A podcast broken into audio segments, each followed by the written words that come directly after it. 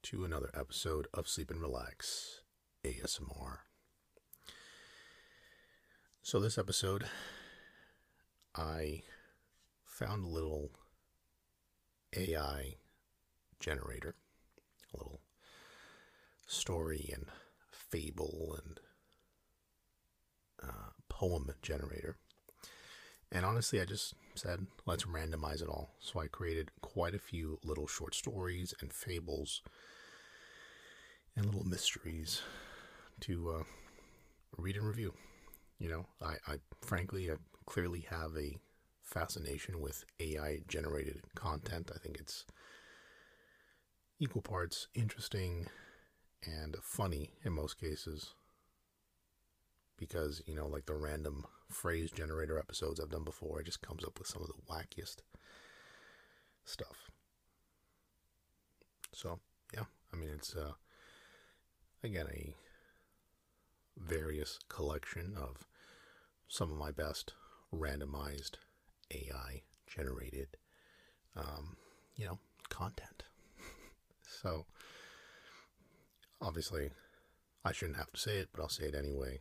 You know, the names, the places, the storylines, you know, it's just completely generated randomly. It's not, it's not like I'm typing these things in and actually, you know, the random A I generated content does not necessarily uh, relate or express the views of me or the podcast. I don't remember the exact line. You remember, like in T V shows, like in Doctor Phil, or on radio, it would be like, the views expressed in this program do not necessarily, what is it, uh, uh, represent the views of the station.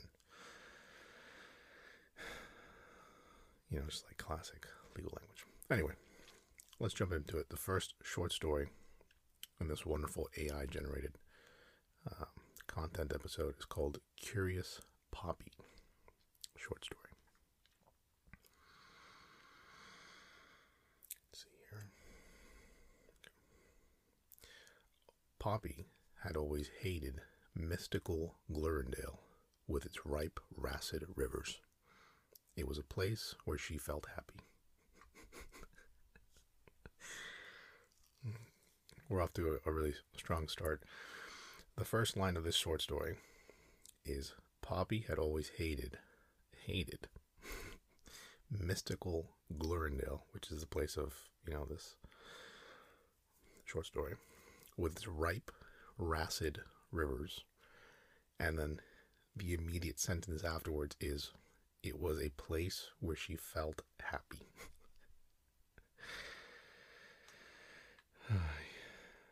I think I'm going to give myself the creative freedom to go ahead and interject at funny or strange points in the stories. Okay, I'll start over and then we'll try to we'll try to get through it. Okay. Again, this short story is called Curious, or titled Curious Poppy. Poppy had always hated mystical Glurindale with its ripe, racid rivers. It was a place where she felt happy. She was a curious, adventurous, cherry soda drinker with ruddy elbows and ginger eyebrows. Her friends saw her as a sour, soft saint. Once she had even helped a loud old lady cross the road. That's the sort of woman he was. Okay. Poppy walked over to the window and reflected on her complex surroundings. The sun shone like scavenging hamsters. Then she saw something in the distance, or rather, someone. It was the figure of Rix. Rix was a courageous gallant with chubby elbows and solid eyebrows. Poppy gulped. She was not prepared for Rix. As Poppy stepped outside and Rix came closer, she could see the pleasant glint in his eye. Rix glazed with the affection of seven thousand five hundred twenty-nine brave, freshly squeezed flamingos. He said in hushed tones, I love you, and I want admiration. Poppy looked back, even more excited and still fingering the massive torch. Rix, I only wish to read you my poem, she replied. They looked at each other with sad feelings, like two kaleidoscopes. Excuse me, like two kaleidoscopic, klutzy kittens, thinking at a very bold holiday gathering, which had jazz music playing in the background, and two outspoken uncles skipping to the beat. Poppy regarded Rix's chubby elbows and solid eyebrows. I feel the same way, revealed Poppy with a delighted grin. Rix looked confused, his emotions blushing like a bloody big book. Then Rix came inside for a nice drink of cherry soda. The end. It's awesome.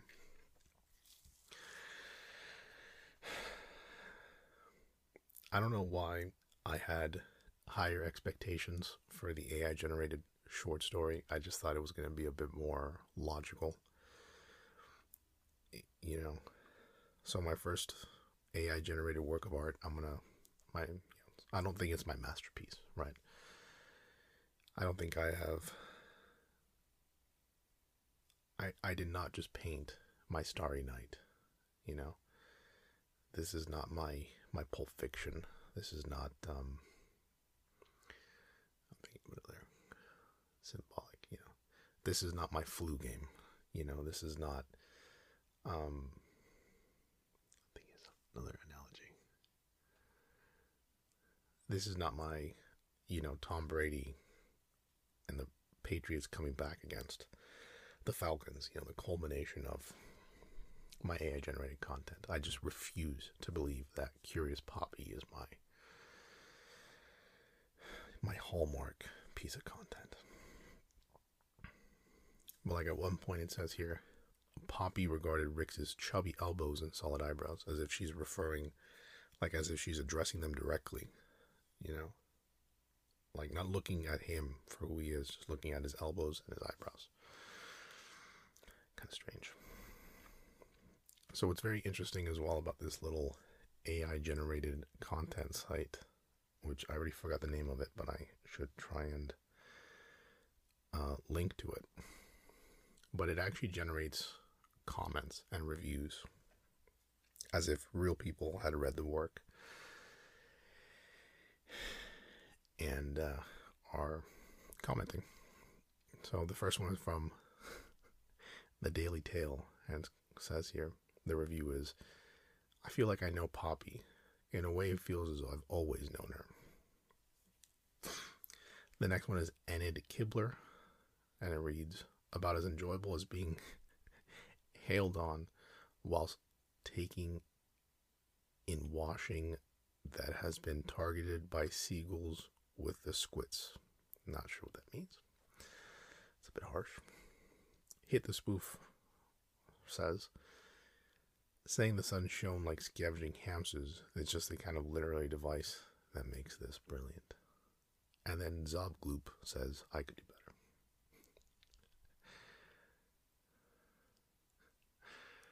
So that was my first A I-generated short story. The next A I-generated short story is called, or titled, Hopeful Jenna Treschik. Here we go. Let's see here.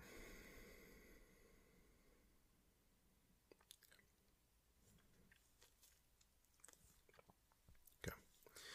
Ruth McAllister was thinking about Jenna Treschik again. Jenna was a hopeful rider with scrawny abs and vast fingers. Ruth walked over to the window and reflected on her old-fashioned surroundings. She had always loved old-fashioned Newton Abbott with its crowded, cooling cliffs. It was a place that encouraged her tendency to feel active.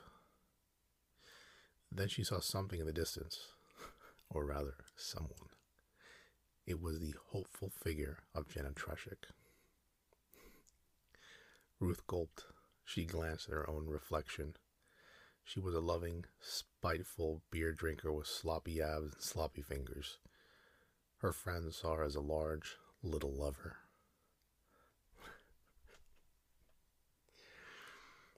Once, she had even jumped into a river and saved a nasty blind person.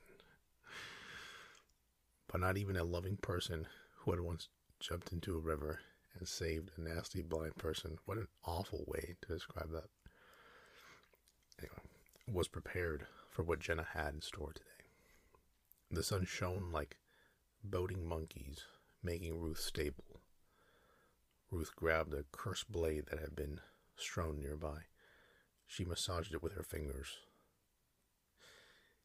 As Ruth stepped outside and Jenna came closer, she could see the clear glint in her eye.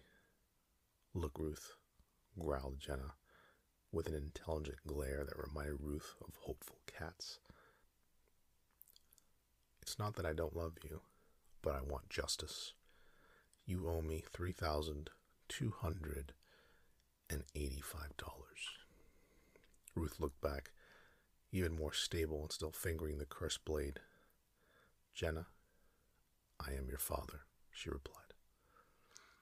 They looked at each other with worried feelings, like two graceful, greasy goldfish drinking at a very arrogant Valentine's meal, which had orchestral music playing in the background, and two giving uncles hoping, hopping, excuse me, to the beat. Ruth studied Jenna's scrawny abs and vast fingers. Eventually, she took a deep breath. "I'm afraid I declared myself bankrupt," explained Ruth. "You will never get your money." "No," objected Jenna. "You lie." "I do not," retorted Ruth. "Now get your scrawny abs out of here before I hit you with this cursed blade." Jenna looked sleepy, her wallet raw like a numerous new newspaper. Ruth could actually hear Jenna's wallet shatter into three thousand two hundred eighty-five pieces. Then the hopeful rider hurried away into the distance. Not even a drink of beer would calm Ruth's nerves tonight. The end. Now that's more like it. That's that's a better story.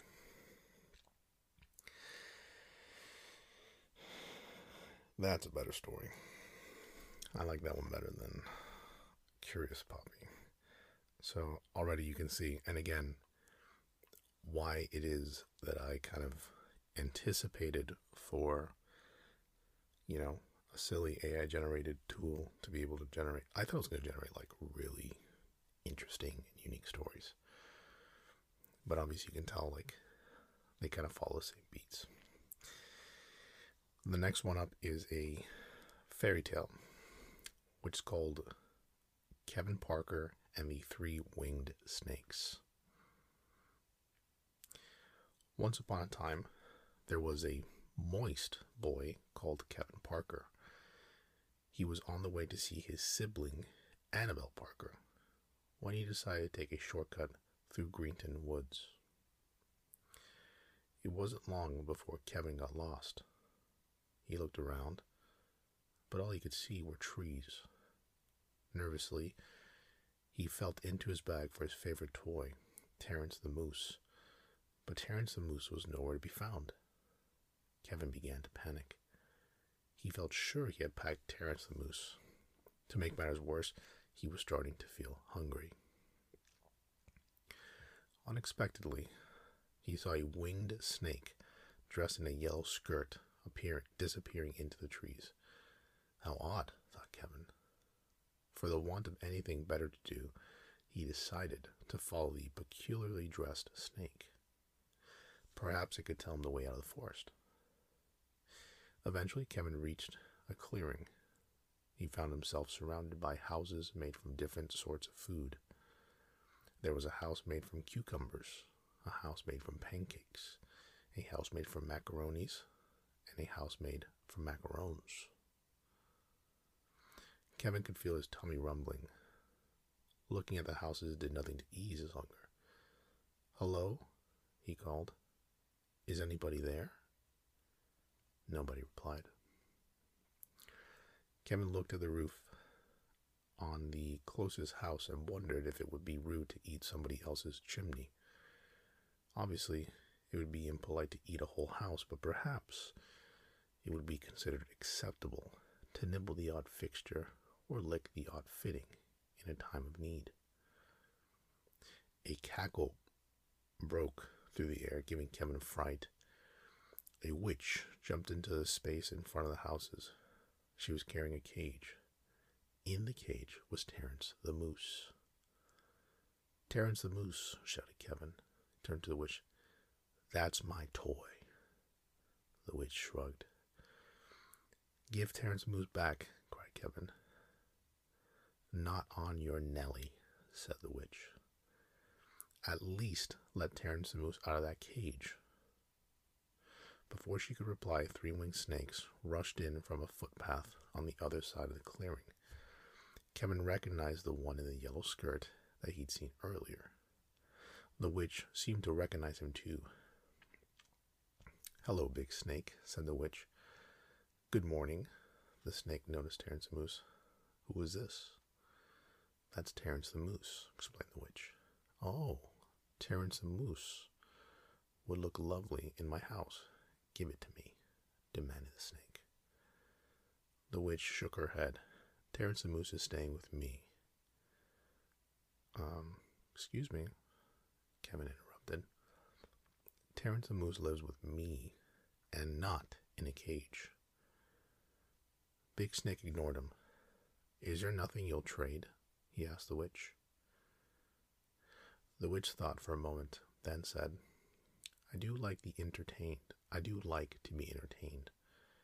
I'll release him to anybody who can eat a whole front door." Big Snake looked at the house made from macaronis and said, "No problem. I could eat an entire house made from macaronis if I wanted to." "That's nothing," said the next snake. "I could eat two houses." "There's no need to show off," said the witch. "Just eat one front door, and I'll let you have Terence the Moose." Kevin watched, feeling very worried. He didn't want the witch to give Terence the Moose to Big Snake. He didn't think Terence the Moose would like living with a winged snake, away from his house and all the other toys. The other two snakes watched while Big Snake put on his bib and withdrew a knife and fork from his pocket. "I'll eat this whole house," said Big Snake. "Just you watch."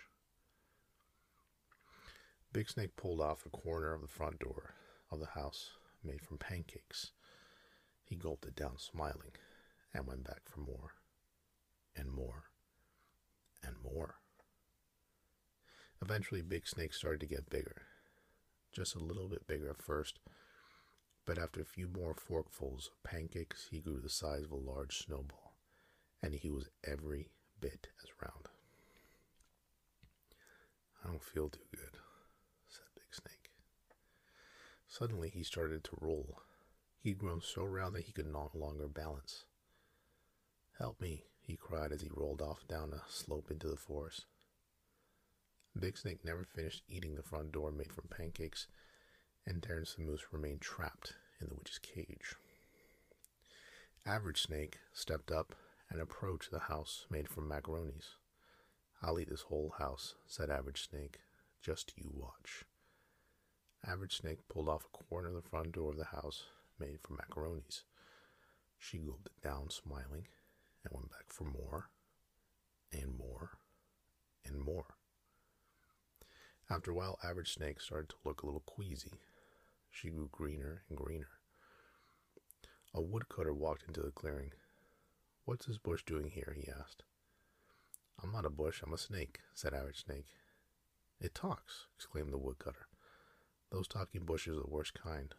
I'd better take it away before somebody gets hurt." "No, wait," cried Average Snake, as the woodcutter picked her up, but the woodcutter ignored her, ignored her cries and carried the snake away under his arm. Average Snake never finished eating the front door made from the macaronis, and Terence the Moose remained trapped in the witch's cage. Little Snake stepped up and approached the house made from macarons. "I'll eat this whole house," said Little Snake. "Just you watch."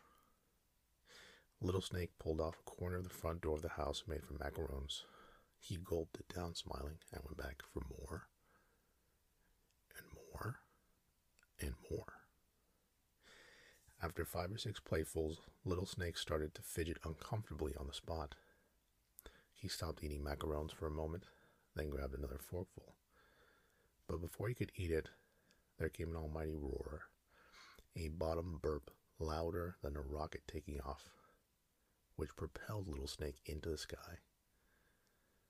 Little Snake was never seen again. Little Snake never finished eating the front door made from macarons, and Terence the Moose remained trapped in the witch's cage. "That's it," said the witch. "I win. I get to keep Terence the Moose." "Not so fast," said Kevin.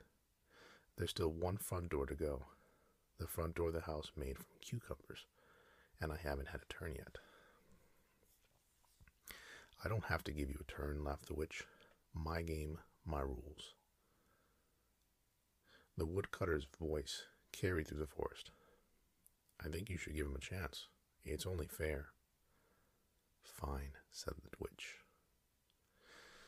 "But you saw what happened to the snakes. He won't last long." "I'll be right back," said Kevin.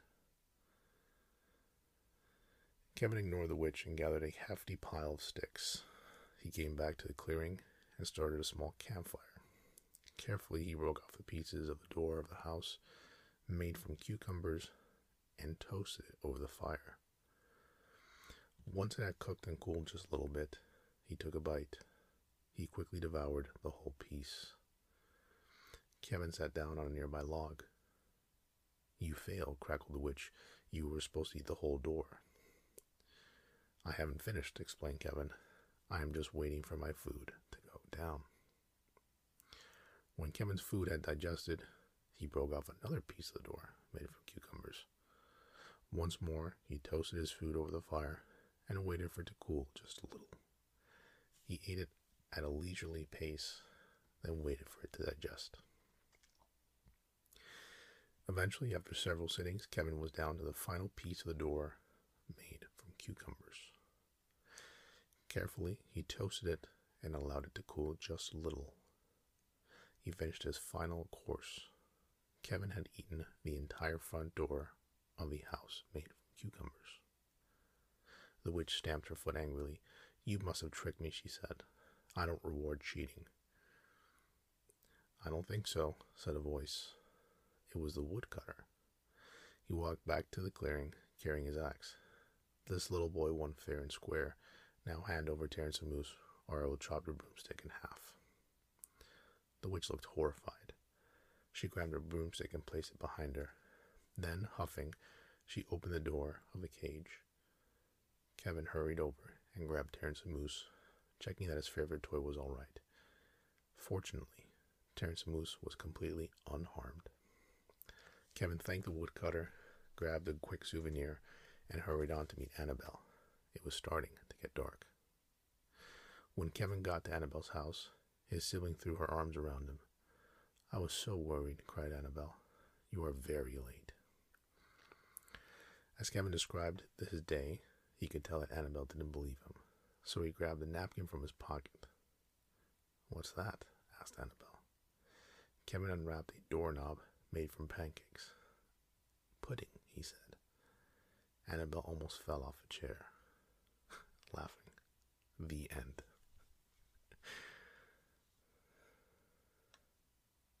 Alright, well, that was much longer than I thought it would be. Well, I'm going to need a sip of coffee after that one. Hold on. Okay. I'm declaring that one my my Starry Night. That is my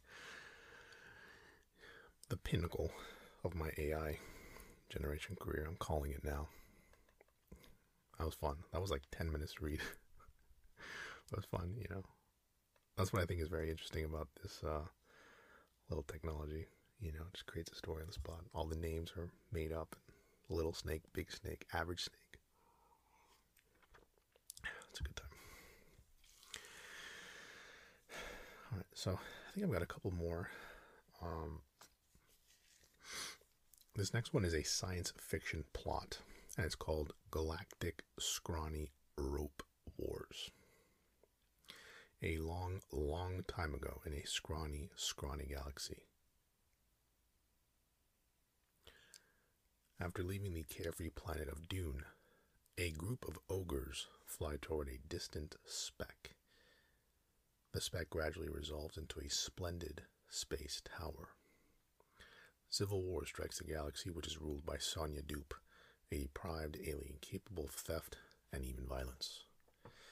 Terrified, a warped gnome known as Chantal Blackman flees the Empire with her protector, Jeff McAllister. They head for Bangkok on the planet Frabenish. When they finally arrive, a fight breaks out. McAllister uses his scrawny rope to defend Chantal. McAllister and Gnome Chantal decide it's time to leave Frabenish and steal a tandem, steal a tandem to shoot their way out. They encounter a tribe of youths. McAllister is attacked and the gnome is captured by the youths and taken back to Bangkok. McAllister must fight to save Gnome Chantal, but when he accidentally unearths a tender blade, the entire future of the Scott scrawny, carefree galaxy is at stake.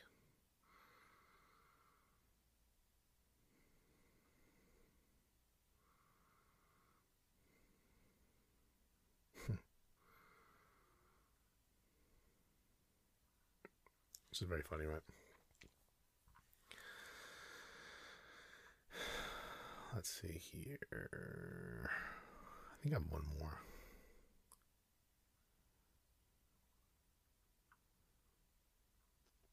Oh, okay, yeah. This is the last one, or the last section, let's say, of this episode. This little A I site also allows you to basically pick, um, basically it gives you the opportunity to generate summer songs, or any kind of song. So I put in summer song, and of course I randomized the lyrics. So this one is called No Chewy Goblins at Our Summer Holiday. And here are the lyrics to that song. Okay. So again, the title of the track is No Chewy Goblins at Our Summer Holiday. Here are the lyrics. Let's see here. We're all going to a summer holiday. No more laughing for a week or two. Entertaining drums and bumpy arms at our summer holiday. No more chewy goblins for me or you for a week or two. Summertime and the living is entertaining. Drums are singing and the arms are high. Oh, your nephew's big and your accountant is divorced, so hush, my ugly honey, don't you cry. On the summer of nineteen ninety-nine. I can't wait to do some singing with you. You can't wait to do some singing with me. This just can't be summer love, you'll see. This just can't be summer love. Because you were mine for the summer.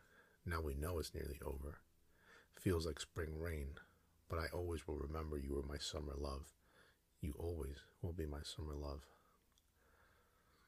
I wish they could all be. I wish they could all be. I wish they could all be. Drums of jail. Summertime and the living is entertaining. Drums are singing and the arms are high. Oh, your nephew's big and your accountant's divorced. So hush, ugly honey, don't you cry. Me and some goblins from Jupiter had a band and we tried real hard. Phoebe quit. Chris went running. I should have known we'd end, never end up working. Oh, the summer of nineteen ninety-nine.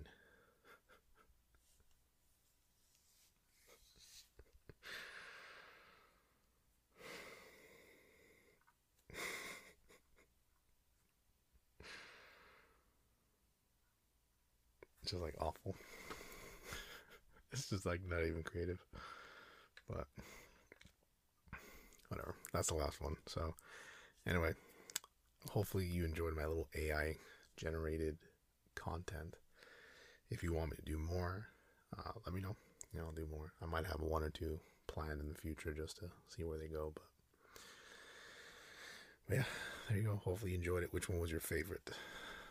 Give me your assessment of my works of art. Questions, comments, concerns, reviews, hello at sleep and relax A S M R dot com. That's all for this episode. Thanks as always for listening, and take care.